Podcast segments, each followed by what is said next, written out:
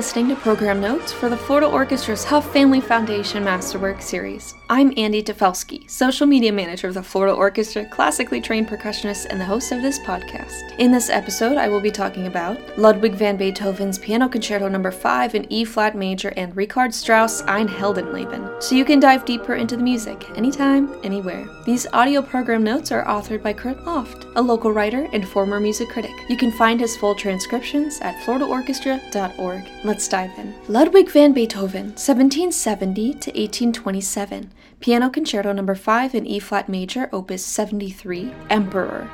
Performance duration approximately 37 minutes. The evolution of Beethoven's creative genius makes for one of the more intriguing biographies of any artist. Plagued by financial troubles most of his life, deafness by age 30, a variety of illnesses, and a paradoxical relationship with those around him, Beethoven could easily have given into what he called his unfavorable fate. Instead, he persisted, and his stubbornness, his most resilient trait, literally changed 19th century musical thought and action. An example of this persistence can be heard and felt in his Piano Concerto No. 5, The Famed Emperor, written when deafness forced him to compose in the absence of sound and rely on conversation books to communicate. His resolve, however, overcame his liability, evident in a work of unprecedented depth and expression.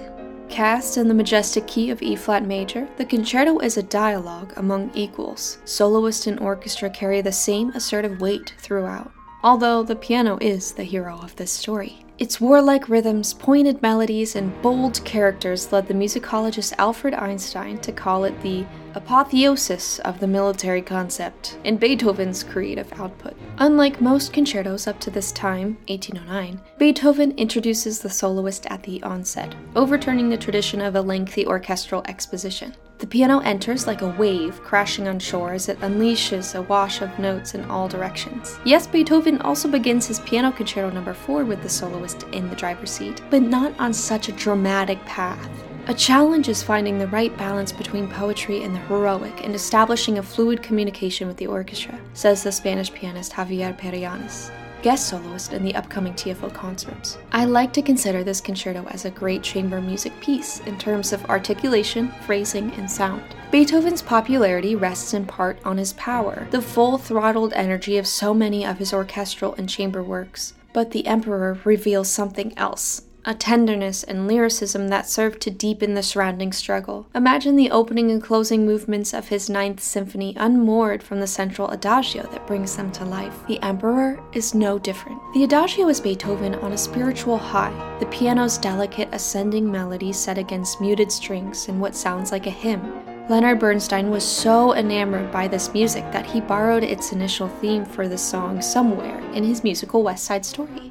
This movement is one of the most sublime in the repertoire, Perianes adds, and in its simplicity resides the difficulty. Then, emerging from a few suggestive chords, the concerto concludes with a burst, the keyboard's offbeat tune riding atop insistent rhythms from the orchestra, a bluster of brass, and bold strokes by the kettle drums. After a moment of reflection, the work ends as exuberantly as it begins. TFO music director Michael Francis says the concerto encapsulates the heroic struggle of the individual and how one determined soul can influence the world around them to a magnificent degree.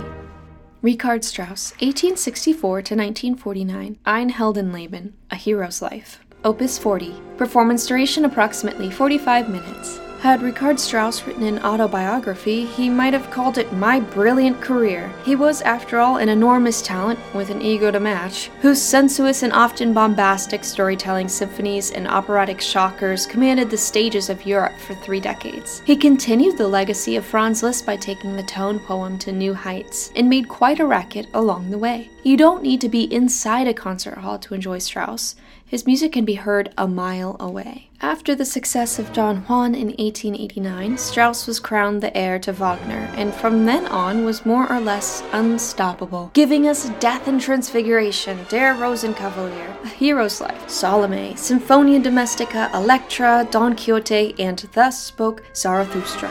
The opening theme immortalized in the 1968 movie 2001 A Space Odyssey. By the 1920s, Strauss was not only the most famous composer alive, but the wealthiest. Completed in 1898, Ein Heldenleben, A Hero's Life, is a work of ferocious size, ferocity, and extravagant expression. It pairs with the other work on this program, Beethoven's Emperor, in that both carry a heroic theme in the key of E flat major.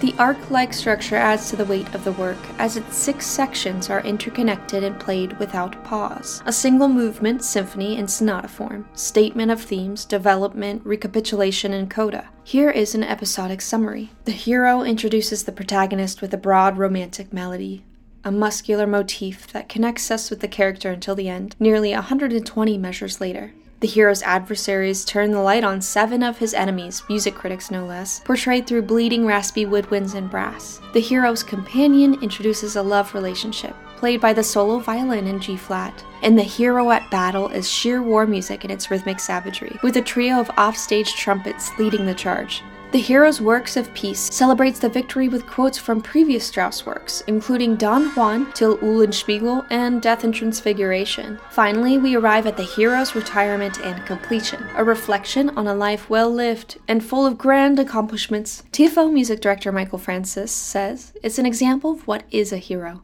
For the orchestra, it is a great showcase. This concert is about celebrating the orchestra, and this is one of the big monsters.